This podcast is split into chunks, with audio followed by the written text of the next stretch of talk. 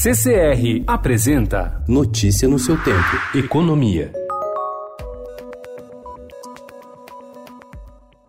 Levantamento da Federação das Indústrias do Estado do Rio de Janeiro mostra que os repasses federais privilegiam cidades dos estados mais ricos. Segundo o levantamento da Firjan, 46% das localidades do país recebem menos do que a média de recursos distribuídos por meio do Fundo de Participação dos Municípios. Especialistas culpam defasagem da legislação aprovada ainda durante a ditadura militar. A concentração de renda no Brasil não esteve nem perto dos padrões internacionais mais razoáveis ao longo das últimas décadas, como diz o sociólogo Pedro Ferreira de Souza, do Instituto de Pesquisa Econômica Aplicada, o IPE. Segundo ele, nenhum país é tão desigual e por tanto tempo sem ter se acostumado com isso. Souza foi o grande vencedor da categoria Livro do Ano do 61º Prêmio Jabuti.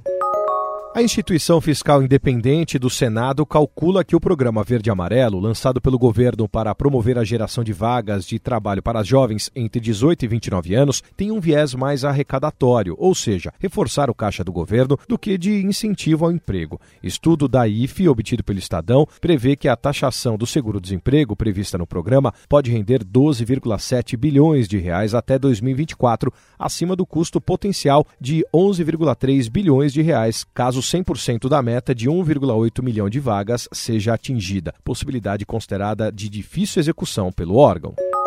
O secretário especial de Previdência e Trabalho do Ministério da Economia, Rogério Marinho, foi enfático ao voltar a negar que o governo patrocinará qualquer projeto que proponha o retorno do imposto sindical. O governo estuda enviar ao Congresso uma proposta de reforma sindical e criou um grupo de trabalho coordenado por Marinho. Mas o secretário afirmou que a proposta não inclui uma nova fonte de financiamento para os sindicatos.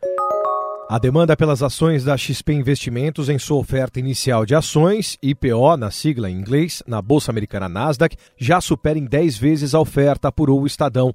Como a operação poderá chegar a 2,1 bilhões de dólares, considerando a colocação de um lote extra, já há ordens de aproximadamente 20 bilhões de dólares pelos papéis da maior corretora brasileira. Notícia no seu tempo. Oferecimento CCR.